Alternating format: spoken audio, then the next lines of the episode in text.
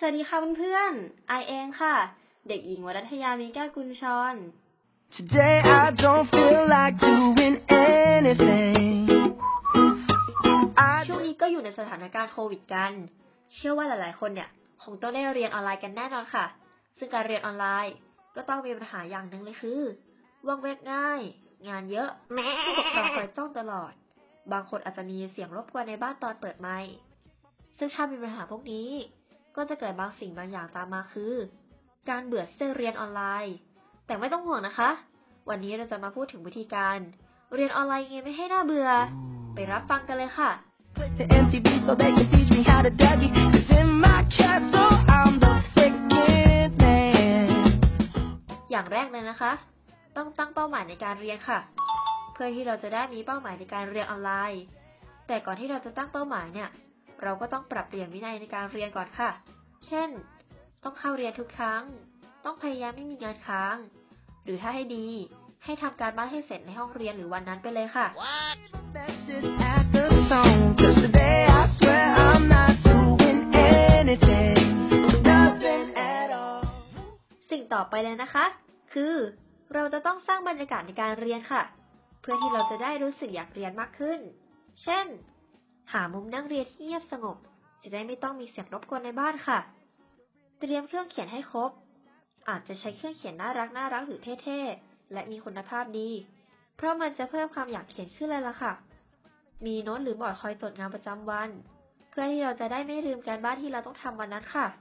ทำตารางสอนน่ารักน่ารักหรือเท่ๆ เราจะได้รู้ว่าวิชาต่อไปที่เราต้องเรียนอะคืออะไรค่ะ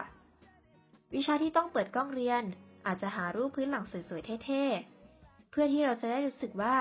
เป็นที่สะดุดตาของครูและเพื่อนๆ ค่ะ ตรวจสอบความพร้อมของคอมพิวเตอร์ก่อนเรียน เพื่อที่จะได้ไม่ต้องติดขัดเวลาเรียน เช่น เปิดกล้องไม่ได้ ปิดไมค์ก็ติดขัด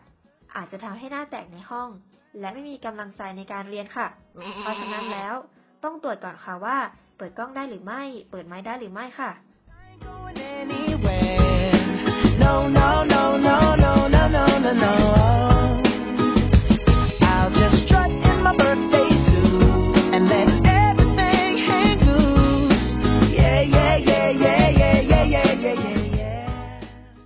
ไปคือ สร้างความพร้อมให้ตัวเองค่ะ รู้เลยว่าบางคนเนี่ย ตอนเรียนก็คงนอนอยู่บนที่นอนใช่ไหมคะ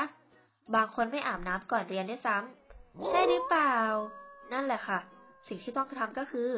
อาบน้ำแต่งตัวสวยๆหล่อๆพร้อมเรียน ทานข้าวให้อิ่ม เวลาเรียนจะได้ไม่ต้องมาหิวค่ะ ถ้าไม่อยากให้เกิดอะไรหน้าแตกหน้าแตกเวลาเรียน หรือเจอคำตอบยากๆแล้วเราตอบไม่ได้ ก็อาจจะไหว้พระอธิษฐานขอให้การเรียนราบรื่นค่ะ และถ้าคำถามไหนที่เราไม่รู้จริง ๆ ก็ตอบไปเลยค่ะว่า ไม่รู้ ไม่ต้องรอให้อาจารย์เขาเรียกชื่อเรานะคะ Just at the tone. Cause today I swear I'm not doing anything. No, I ain't gonna call my ต่อไปคือ บางคนอาจจะมีปัญหาในการทำงาน เช่นทำงานไม่เสร็จบ้างทำงานไม่ทันบ้าง แต่ไม่ต้องห่วงนะคะ เพราะเรามีเทคนิคในการทำงานให้ทันเวลา ก็คือ ชวนเพื่อนเปิดห้องออนไลน์นั่งทำการบ้านกัน ปรึกษากัน วิธีนี้จะทำให้เราไม่เหงาเลยล่ะค่ะ เพราะเรามีเพื่อนทำงานไปด้วย มีเพื่อนคอยสอน มันดีสุดๆไปเลยล่ะค่ะ ถ้าเพื่อนชวนเราเล่นเกม ก็แนะนำให้เพื่อนทำการบ้านให้เสร็จก่อน แล้วเราจะมาเล่นด้วยกันค่ะ งานที่เป็นโปรเจกต์หรือศิลปะ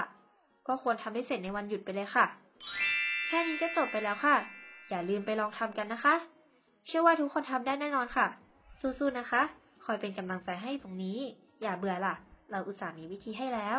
สำหรับวันนี้ไปแล้วค่ะ บ๊ายบาย